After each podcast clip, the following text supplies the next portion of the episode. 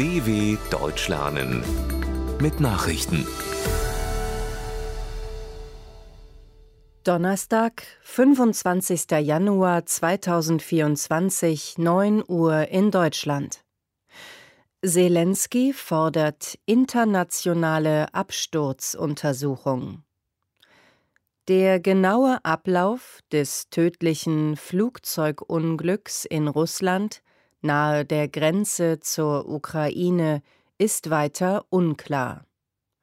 In der Region Bielgorod war am Mittwoch eine Transportmaschine des russischen Militärs abgestürzt. An Bord sollen auch 65 ukrainische Kriegsgefangene gewesen sein.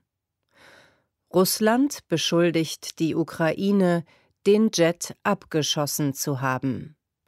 Der ukrainische Präsident Volodymyr Zelensky hat eine internationale Aufklärung gefordert. Auf Antrag Russlands wird sich der UN-Sicherheitsrat an diesem Donnerstag mit dem Absturz befassen. Bundesregierung will Militäreinsätze in Südsudan und Mittelmeer verlängern. Die deutsche Bundeswehr soll sich ein weiteres Jahr an der NATO-Seeüberwachungsmission Sea Guardian und dem UN-Einsatz UNMISS im Südsudan beteiligen. Das Kabinett von Kanzler Olaf Scholz habe der Verlängerung der Mandate beider Einsätze bis zum 31. März 2025 zugestimmt, sagte ein Regierungssprecher.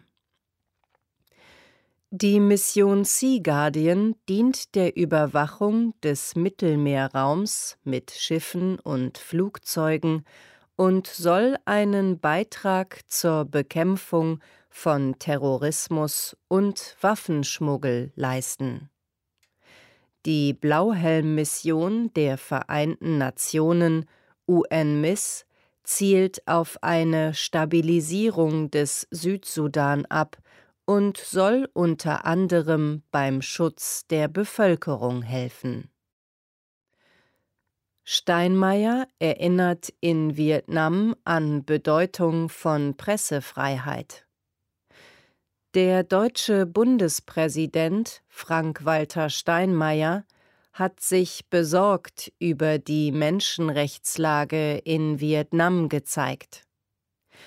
In einer Rede an der vietnamesisch-deutschen Universität in Ho Chi Minh-Stadt sagte er, es gebe manches Verbindende zwischen Vietnam und Deutschland. Es gebe aber auch einiges, das Sorgen bereite, etwa die Presse- und Meinungsfreiheit. Dass man dies in gegenseitigem Respekt thematisieren könne, zeige, wie stark die Partnerschaft sei, so der Bundespräsident. Menschenrechtsorganisationen werfen der kommunistischen Führung in Hanoi Verstöße gegen die Menschenrechte vor. Die Organisation Reporter ohne Grenzen listet Vietnam bei der Pressefreiheit auf Platz 178 von 180. Tusk will Abtreibungsrecht lockern.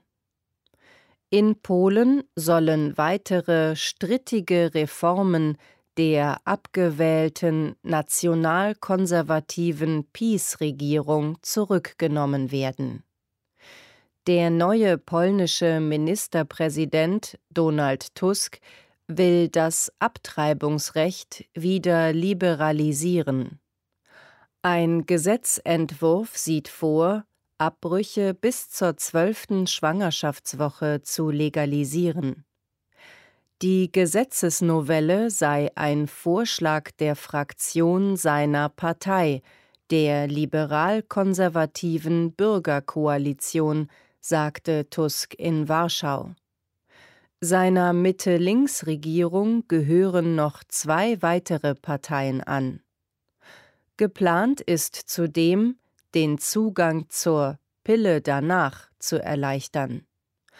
Nach einer Verhütungspanne kann das Medikament eine ungewollte Schwangerschaft verhindern. Das Abtreibungsrecht in Polen ist seit der Reform von 2021 so restriktiv wie fast nirgendwo sonst in Europa. Breiter Protest gegen Reformvorhaben des argentinischen Präsidenten. Ein Generalstreik hat am Mittwoch weite Teile des öffentlichen Lebens in Argentinien lahmgelegt. Aufgerufen dazu hatte die CGT, die größte Gewerkschaft des Landes. Der zwölfstündige Streik richtete sich gegen die neoliberalen Reformen der neuen Regierung unter Präsident Javier Milei. Ein Großteil der Gewerkschaften und der Opposition schloss sich dem Aufruf an. In der Hauptstadt Buenos Aires füllten tausende Demonstrierende den zentralen Platz vor dem Parlament. Der öffentliche Nahverkehr stand stundenlang still. Der rechtspopulistische Präsident Milei plant einen Radikalumbau von Staatsfinanzen und öffentlichem Sektor in dem südamerikanischen Land. Argentinien leidet unter einer Hyperinflation von weit über 200 Prozent und hoher Staatsverschuldung. Anwendung neuer Hinrichtungsmethode in den USA. Der US-Bundesstaat Alabama will an diesem Donnerstag erstmals einen verurteilten Mörder mit Hilfe von Stickstoff hinrichten. Diese Methode der Exekution kam in den Vereinigten Staaten bislang noch nie zum Einsatz. Bei der Prozedur wird einer Person über eine Gesichtsmaske das Gas zugeführt. In der Folge soll der Tod durch Sauerstoffmangel eintreten. Die Wahl des unerprobten Verfahrens ist auch eine Reaktion auf einen Lieferboykott durch europäische Pharmakonzerne. Aus Imagegründen stellen diese Unternehmen keine Präparate mehr zur Verfügung, die für einen Einsatz von Giftspritzen in US-Todeszellen in Frage kommen Soweit die Meldungen vom 25.01.2024. dw.com/langsame Nachrichten